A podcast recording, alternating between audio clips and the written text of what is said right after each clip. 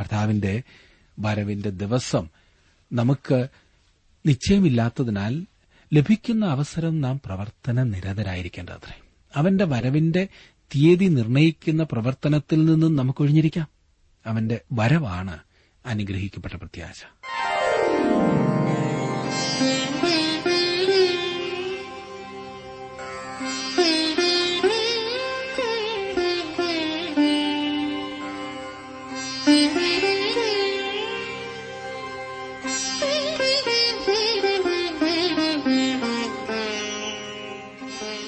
T W ആറിന്റെ വേദപഠന class ആരംഭിക്കുകയാണ്. ജീവ സന്ദേശം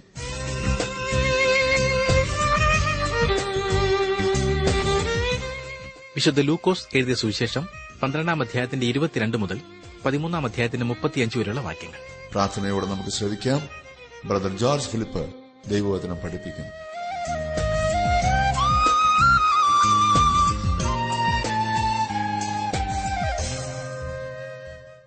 ഭൗതിക കാര്യങ്ങളിൽ മാത്രം തൽപരനായ ഒരു വ്യക്തി എത്രമാത്രം മൂഢനാകുന്നു എന്ന് നാം കണ്ടു.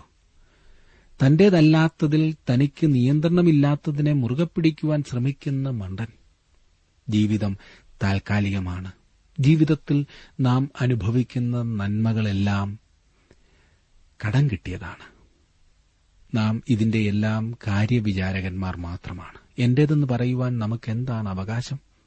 എന്നാൽ തനിക്ക് ലഭിച്ചിരിക്കുന്നതിനെ ദൈവനാമ മഹത്വത്തിനായി ഉപയോഗിക്കുന്നവരാണ് ജ്ഞാനികൾ. നമുക്ക് ലഭിച്ചിരിക്കുന്ന പണം സമയം താലന്തുകൾ അങ്ങനെയെല്ലാം. പക്ഷേ ഇത് പങ്കുവയ്ക്കുന്നതാണ് മനുഷ്യന്റെ ഇന്നത്തെ ഏറ്റവും വലിയ പ്രയാസം. എങ്ങനെങ്കിലും എനിക്ക് വസ്തുവക സ്വരൂപിക്കണം എന്ന് മാത്രമാണ് മനുഷ്യന്റെ ചിന്ത. അഥവാ എനിക്കെന്തെങ്കിലും കുറവുണ്ടെങ്കിൽ പിന്നെ വിചാരപ്പെടൽ. ഇതാ യേശു കർത്താവ് വീണ്ടും സംസാരിക്കുന്നു. ലൂക്കോസിന് സുവിശേഷം പന്ത്രണ്ടാം അധ്യായം ഇരുപത്തിരണ്ട് മുതലുള്ള വാക്യങ്ങൾ ഇന്ന് നമുക്ക് നോക്കാം. പന്ത്രണ്ടാം അധ്യായത്തിന്റെ ഇരുപത്തിരണ്ട് മുതൽ ഇരുപത്തിനാല് വരെ നാം വായിക്കുന്നത് അവൻ തന്റെ ശിഷ്യന്മാരോട് പറഞ്ഞത് ആകയാൽ എന്ത് തിന്നും എന്ന് ജീവനായിക്കൊണ്ടും എന്ത് ഉടുക്കുമെന്ന് ശരീരത്തിനായിക്കൊണ്ടും വിചാരപ്പെടരുത് എന്ന് ഞാൻ നിങ്ങളോട് പറയുന്നു. ആഹാരത്തെക്കാൾ ജീവനും ഉടുപ്പിനേക്കാൾ ശരീരവും വലുതല്ലോ. കാക്കയെ നോക്കുവിൻ അത് വിതയ്ക്കുന്നില്ല കൊയ്യുന്നില്ല അതിന് പാണ്ഡികശാലയും കളപ്പുരയുമില്ല. എങ്കിലും ദൈവം അതിനെ പുലർത്തുന്നു. പറവജാതിയേക്കാൾ നിങ്ങൾ എത്ര വിശേഷമുള്ളവർ. വസ്തുവകകൾ കരുതി വെക്കുന്നത് നിശ്ചയമായും തെറ്റായ കാര്യമല്ല. ഈ മൂഢനായ ധനവാന്റെ പ്രശ്നം അവന്റെ ദ്രവ്യാഗ്രഹമായിരുന്നു. അധികമധികം സമ്പാദിക്കുവാനായിരുന്നു അവന്റെ ശ്രമം. ദൈവമില്ലാത്ത മുതലാളിത്ത വ്യവസ്ഥിതിയുടെ ശാപം അതത്രേ. യാക്കോബിന്റെ ലേഖനം അഞ്ചാം അധ്യായത്തിന്റെ ഒന്നാം വാക്യത്തിൽ പറഞ്ഞിരിക്കുന്ന ന്യായവിധി നിങ്ങൾ ശ്രദ്ധിച്ചിട്ടുണ്ടോ? അല്ലയോ ധനവാന്മാരെ നിങ്ങളുടെ മേൽ വരുന്ന ദുരിതങ്ങൾ നിമിത്തം കരഞ്ഞു മുറയിടുവിൻ. ധനം ഒരു ശാപമായി തീർന്നിരിക്കുന്നതായിട്ടാണ് ഇവിടെ പറഞ്ഞിരിക്കുന്നത്. നമ്മിൽ പലരും ഇന്ന് ദൈവത്തിലല്ല നമ്മുടെ പണത്തിലാണ് ആശ്രയിക്കാറുള്ളത്. നാം നമ്മുടെ ഹൃദയങ്ങളെ ശോധന ചെയ്താലും ഇത് നമുക്ക് കാണുവാൻ സാധിക്കും. ഞാൻ ഈ ലോക ജീവിതത്തിനു വേണ്ടി മാത്രമാണോ ജീവിക്കുന്നത് എന്ന് നമുക്ക് നമ്മോട് തന്നെ ഒന്ന് ചോദിക്കാം. പോയി പറവകളെ നോക്കുക. അവയിൽ നിന്ന് ചില പാഠങ്ങൾ പഠിക്കാൻ ശ്രമിക്കുക എന്നാണ് നമ്മുടെ കർത്താവ് പറഞ്ഞത്. ഇരുപത്തിയാറും ഇരുപത്തിയേഴും വാക്യങ്ങളിൽ നാം കാണുന്നത് ആകയാൽ ഏറ്റവും ചെറിയതിനു പോലും നിങ്ങൾ പോരാത്തവരെങ്കിൽ ശേഷമുള്ളതിനെക്കുറിച്ച് വിചാരപ്പെടുന്നതെന്ത്? താമര എങ്ങനെ വളരുന്നു എന്ന് വിചാരിപ്പീൻ. അവ അധ്വാനിക്കുന്നില്ല. നോൽക്കുന്നതുമില്ല. എന്നാൽ ശലോമോൻ പോലും തന്റെ സകല മഹത്വത്തിലും ഇവയിലൊന്നിനോളം ചമഞ്ഞിരുന്നില്ല എന്ന് ഞാൻ നിങ്ങളോട് പറയുന്നു. താമര എങ്ങനെ വളരുന്നു എന്ന് വിചാരിപ്പീൻ എന്നത്രേ നമ്മുടെ കർത്താവ് പറഞ്ഞത്. പൂക്കൾ ഇക്കാലത്ത് വളരെ സത്യങ്ങൾ നമുക്ക് പറഞ്ഞു തരുന്നു. മനുഷ്യജീവികളായ നിങ്ങൾ നിങ്ങളുടെ ശരീരത്തിന്റെ സംരക്ഷണത്തിനായി വളരെയധികം പാടുപെടുക.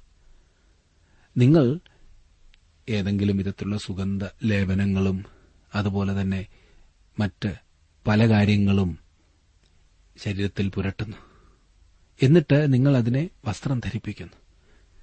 നിങ്ങൾ സുഗന്ധ വസ്തുക്കൾ ഉപയോഗിക്കുകയും വസ്ത്രം ധരിപ്പിക്കുകയും ചെയ്തിട്ടും നിങ്ങൾ ഒരു പുഷ്പത്തിന്റെ മനോഹരതയോട് ചേർന്ന് അതിനോട് ചേർത്ത് ഉപമിപ്പാൻ കഴിയാത്ത അവസ്ഥയിലാണ്. എത്ര നല്ല ഒരു ദൂതാണിത്. നമ്മിൽ പലരും അല്പം കൂടി ദൈവത്തിൽ ആശ്രയിക്കേണ്ടത് ആവശ്യമത്രേ.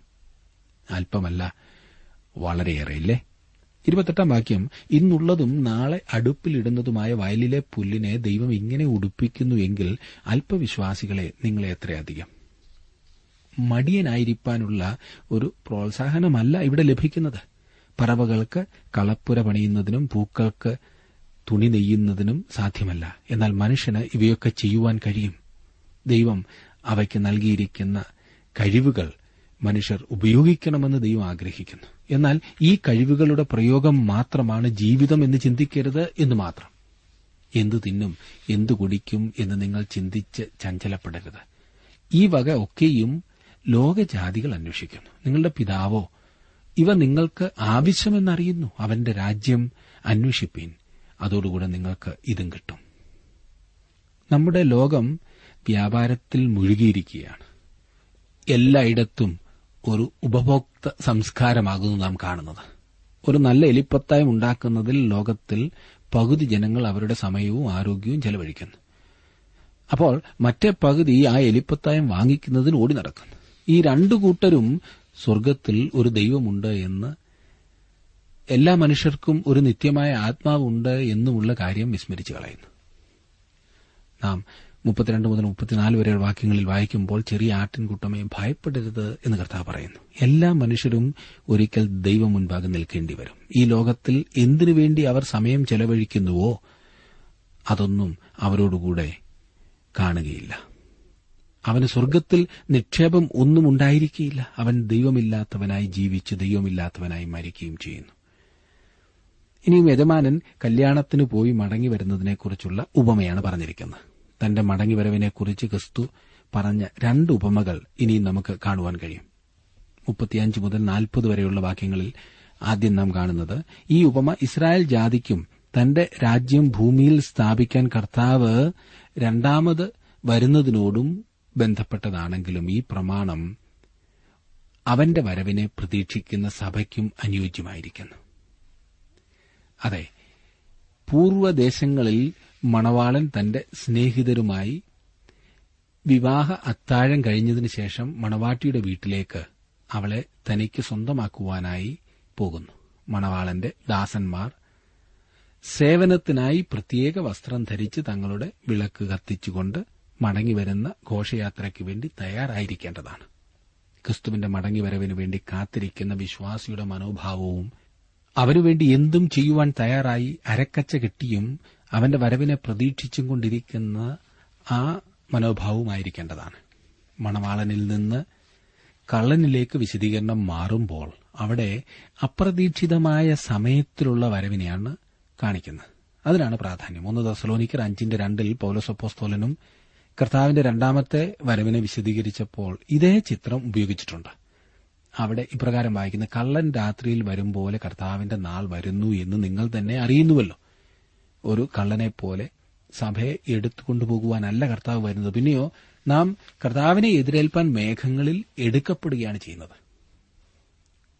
നാൽപ്പത്തൊന്ന് മുതൽ നാൽപ്പത്തി മൂന്ന് വരെയുള്ള വാക്യങ്ങൾ ക്രിസ്തുവിന്റെ വരവിന്റെ വെളിച്ചത്തിൽ വേലക്കാരെ പരിശോധിക്കുന്നതിനെക്കുറിച്ച് നാം കാണുന്നു.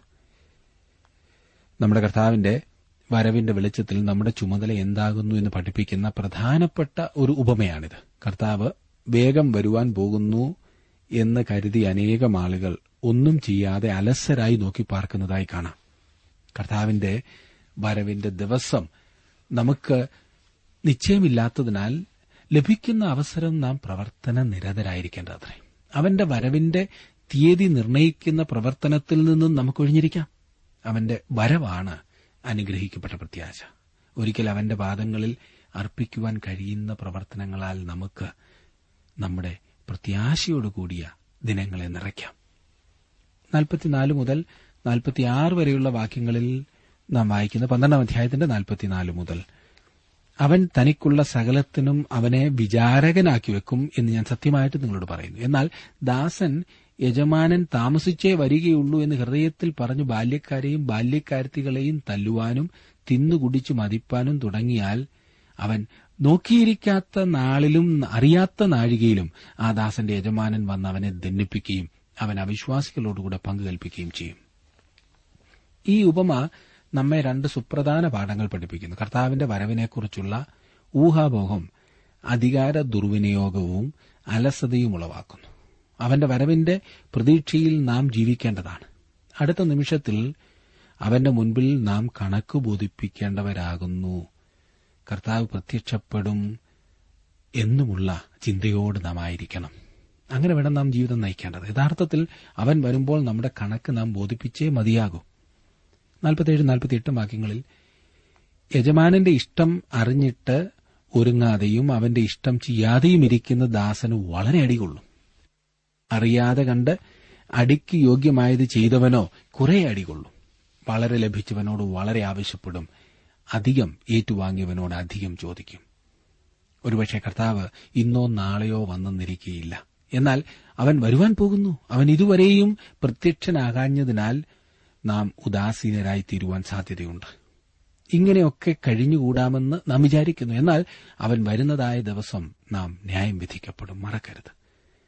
നാം രണ്ട് കുരിന്തിർ അഞ്ചാം അധ്യായത്തിൽ വായിക്കുന്നത് അവനവൻ ശരീരത്തിൽ ഇരിക്കുമ്പോൾ ചെയ്തത് നല്ലതാകിലും തീയതാകിലും അതിന് തക്കവണ്ണം പ്രാപിക്കേണ്ടതിന് നാം എല്ലാവരും ക്രിസ്തുവിന്റെ ന്യായാസനത്തിന്റെ മുൻപാകെ വെളിപ്പെടേണ്ടതാകുന്നു.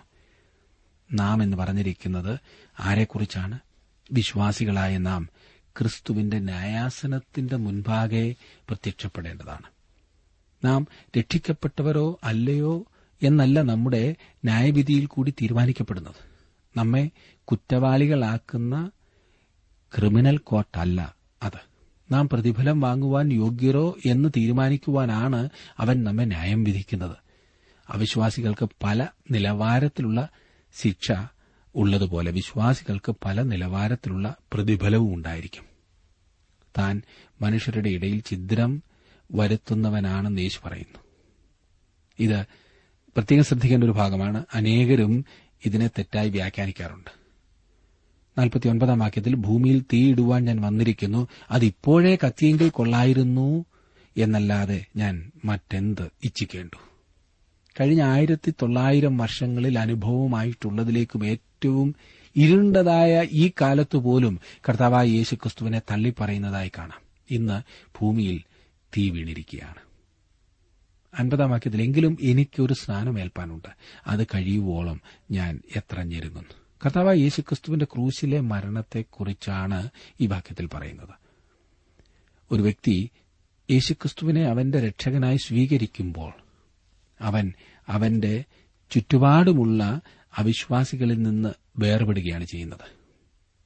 സ്നേഹിതരായാലും ബന്ധുക്കളായാലും ഇത് വാസ്തവമായ കാര്യമാണ്. എപ്രകാരമുള്ള ഒരു ലോകത്തിലാണ് നാം ജീവിക്കുന്നത് എന്ന കാര്യം നാം മനസ്സിലാക്കിയിരിക്കേണ്ടതാണ്. ഭൂമിയിൽ സമാധാനം വരുത്തുവാൻ തങ്ങൾ പ്രാപ്തരും കഴിവുള്ളവരും ആകുന്നു എന്ന് മനുഷ്യർ ചിന്തിക്കുന്നു.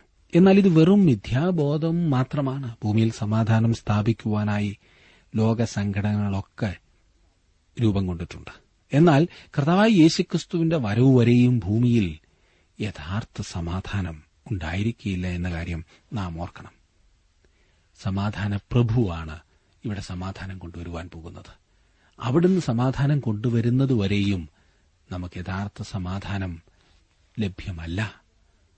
അത് വ്യക്തിപരമായി അനുഭവിക്കുവാൻ സാധിക്കും. എന്നാൽ ഭൂമിയിൽ മൊത്തം അത് സാധ്യമല്ല. നമുക്കിനിയും പതിമൂന്നാം അധ്യായത്തിലേക്കും കൂടി പ്രവേശിച്ച് ചില കാര്യങ്ങൾ ചിന്തിക്കാം. പതിമൂന്നാം അധ്യായത്തിന്റെ ആദ്യത്തെ അഞ്ച് വാക്യങ്ങൾ ഞാനൊന്ന് വായിക്കാം. ശ്രദ്ധിച്ചാണ്.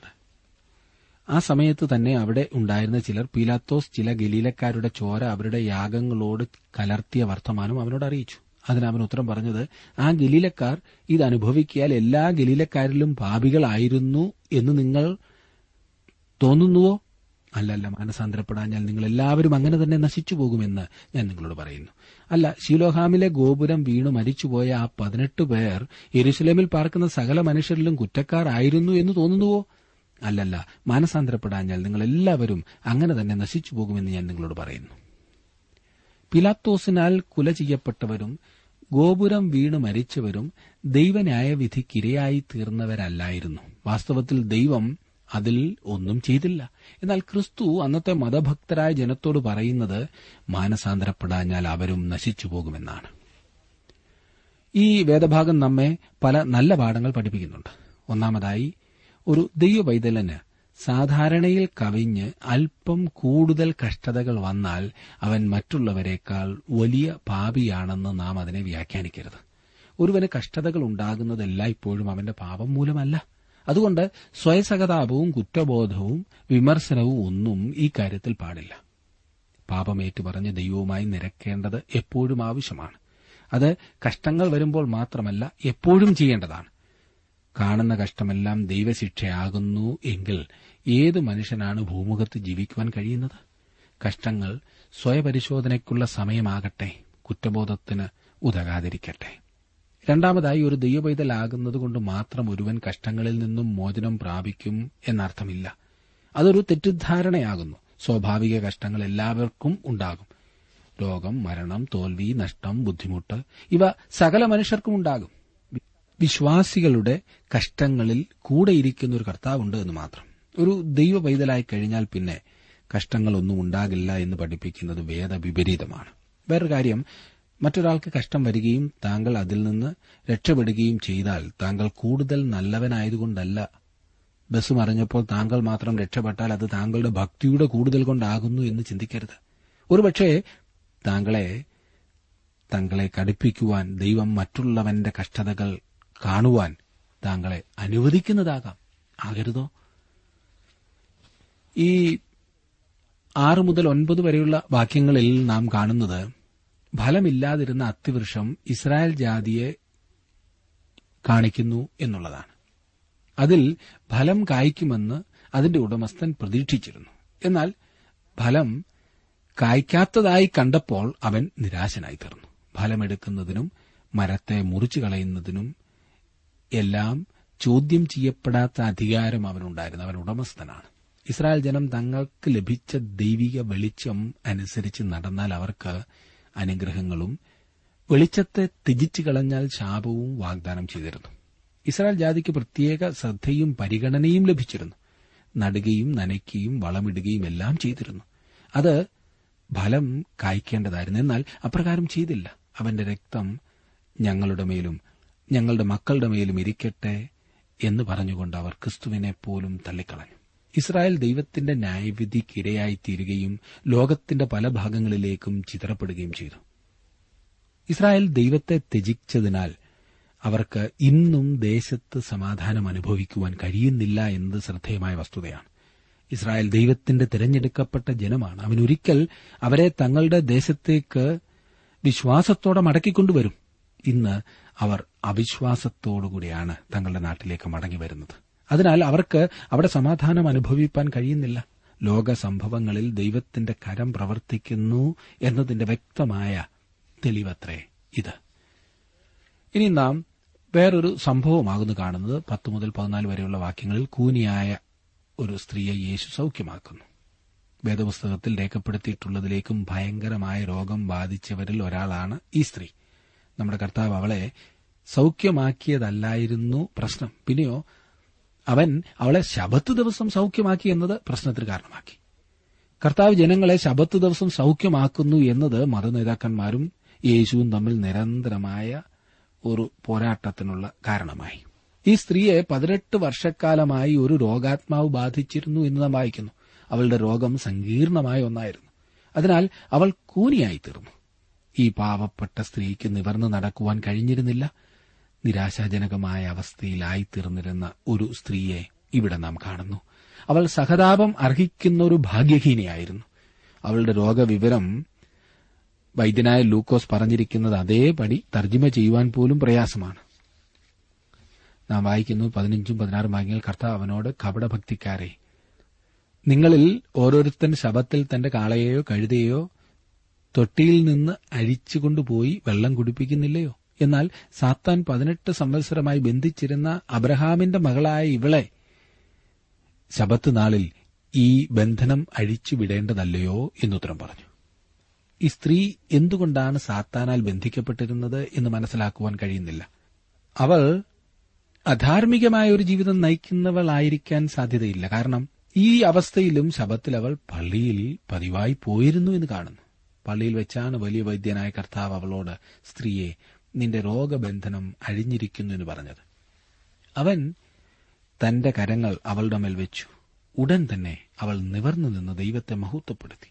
യേശു അവളെ തൊടേണ്ടത് അത്യാവശ്യമായ കാര്യമായിരുന്നു. എങ്കിലും അത് അവളുടെ വിശ്വാസത്തിന് സഹായമായി തീർന്നു. അത് വ്യക്തിപരമായ സമ്പർക്കമായിരുന്നു. നമുക്കും അവനുമായുള്ള വ്യക്തിപരമായ സമ്പർക്കമാണ് പ്രാധാന്യം അർഹിക്കുന്ന കാര്യം.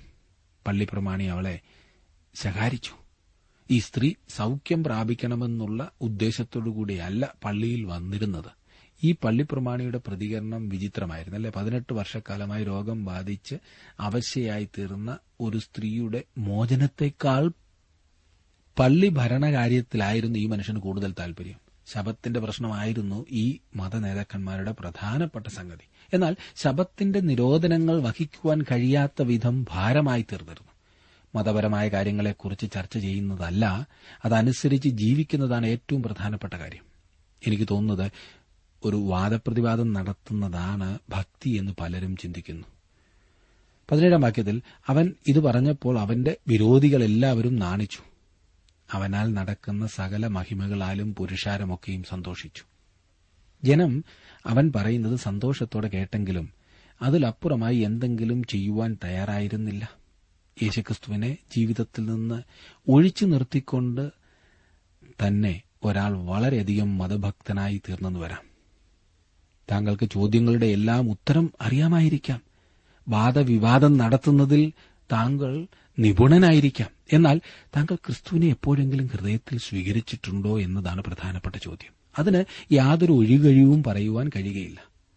താങ്കളുടെ മനസ്സ് സംശയങ്ങൾ കൊണ്ട് നിറഞ്ഞിരിക്കുകയാണോ? താങ്കൾ ആകുലചിത്തനും ചിന്താഭാരത്താൽ കഴിയുന്നവനുമാണോ സുഹൃത്തെ? ജീവിതഭാരത്താൽ താങ്കൾ കൂനനായി തീർന്നിരിക്കുകയാണോ? അങ്ങനെയെങ്കിൽ താങ്കൾ തങ്ങളുടെ ഭാരങ്ങളും പാപങ്ങളും കൊണ്ട് യേശുക്രിസ്തുവിങ്കിലേക്ക് കടന്നു വരിക. ഏതവസരത്തിലും താങ്കൾക്ക് അവന്റെ അടുത്ത് വരാവുന്നതാണ്. താങ്കൾ താങ്കളുടെ ആവശ്യങ്ങൾ നിറവേറ്റുവാൻ അവനോട് അപേക്ഷിക്കേണ്ടതുണ്ട്. ഇനിയും കടുകുമണിയുടെയും പുളിച്ച മാവിന്റെയും ഉപമ കർത്താവ് പറയുന്നതാണ് നാം കാണുന്നത്. പതിനെട്ട് മുതൽ ഇരുപത്തിയൊന്ന് വരെയുള്ള വാക്യങ്ങൾ. ഈ വാക്യങ്ങളെല്ലാം ഞാൻ വായിക്കുന്നില്ല നിങ്ങൾക്ക് തന്നെ വായിക്കാവുന്നതാണ്. ക്രിസ്ത്യാനിത്വത്തിന്റെ ബാഹ്യമായ സംഘടന ആ ശേഷിയെയും വിവിധങ്ങളായ സഭാകൂട്ടങ്ങളെയുമാണ് കടുകുമണി ചിത്രീകരിക്കുന്നത്. കടുകുമണി ഒരു സസ്യമായിട്ടാണ് മരമായിട്ടല്ല വളർന്നു വരേണ്ടത്. എന്നാൽ ഇവിടെ ഇതാ അസാധാരണമായൊരു വളർച്ച. സഭാ സംഘടനകൾ ഇന്ന് അസാധാരണമായ രീതിയിൽ പെട്ടെന്ന് വളരുന്നതായി കാണുന്നു. അവ വളർന്നു വലുതാകുന്നതോടെ അതിന്റെ ശരിയായ സ്വഭാവം നഷ്ടപ്പെട്ടു കാണുന്നു. ഈ ഉപമ ഇതിലെ പക്ഷികൾ സാത്താനെയാണ് പ്രതിനിധീകരിക്കുന്നത്. അവൻ ഇന്ന് ക്രിസ്തീയ ഗോളത്തിലും അനേകം പള്ളികളിലും പ്രവർത്തന നിരതനായി കാണപ്പെടുന്നു. പുളിച്ച മാവ് സുവിശേഷത്തെ അല്ല പ്രതിനിധാനം ചെയ്യുന്നത് എന്ന് ഞാൻ നേരത്തെ പറഞ്ഞല്ലോ. അത് തിന്മയുടെ പ്രമാണമാണ്. വേദപുസ്തകത്തിൽ പുളിച്ച മാവ് ഒരിടത്തും നന്മയുടെ പ്രതീകമായി ഉപയോഗിച്ചിട്ടില്ല. പഴയ നിയമത്തിൽ ഏകദേശം എഴുപത്തിയഞ്ച് പ്രാവശ്യവും പുതിയ നിയമത്തിൽ ഏകദേശം ഇരുപത്തിമൂന്ന് പ്രാവശ്യവും പുളിച്ച മാവിനെക്കുറിച്ച് പറഞ്ഞിട്ടുണ്ട്. തിന്മയുടെ നിഴലായിട്ടാണ് എല്ലാ ഇപ്പോഴും ഇത് ഉപയോഗിച്ചിരിക്കുന്നത്. പുളിച്ച മാവ് സുവിശേഷത്തെ കുറിക്കുന്നു എന്ന് അനേകം പരമാർത്ഥരായ ആളുകൾ ചിന്തിക്കുന്നുണ്ട്.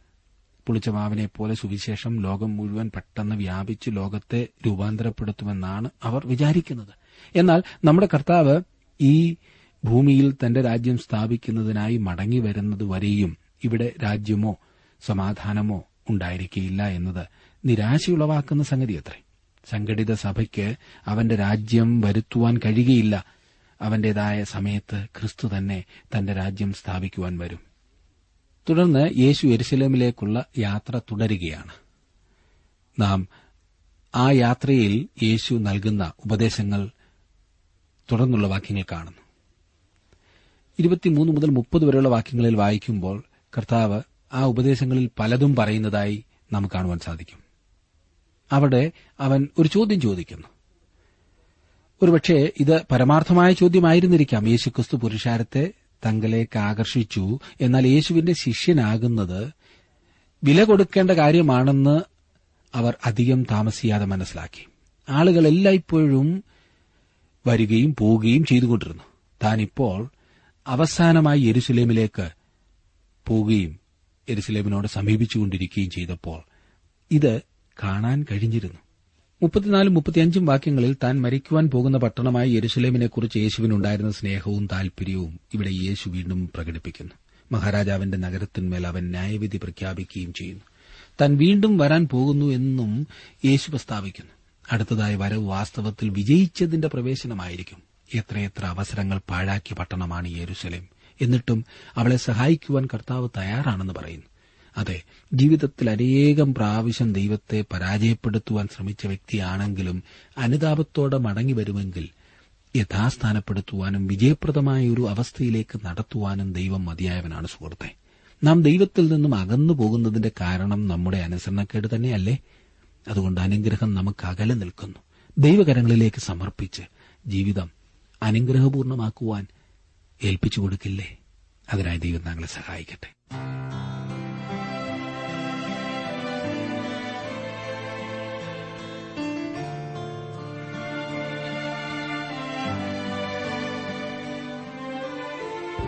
ഇന്നത്തെ ജീവസന്ദേശ പഠന ക്ലാസ്സിലൂടെ ഞങ്ങളെ ശ്രദ്ധിച്ച എല്ലാ പ്രിയ ശ്രോതാക്കളോടുമുള്ള നന്ദിയെ അറിയിക്കട്ടെ.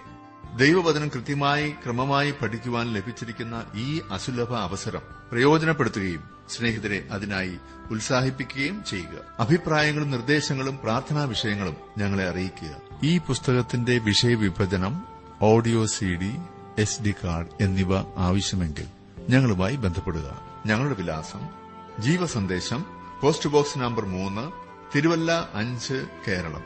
Phone zero four six nine two seven zero zero two eight four. Mobile nine four four seven seven six seven three seven eight. ഞങ്ങളുടെ email address Malayalam T T V at radio eight eight two dot com. വെബ്സൈറ്റിലും ഞങ്ങളുടെ programme ലഭിക്കുന്നതാണ്. ഞങ്ങളുടെ website W W W dot radio eight eight two dot com.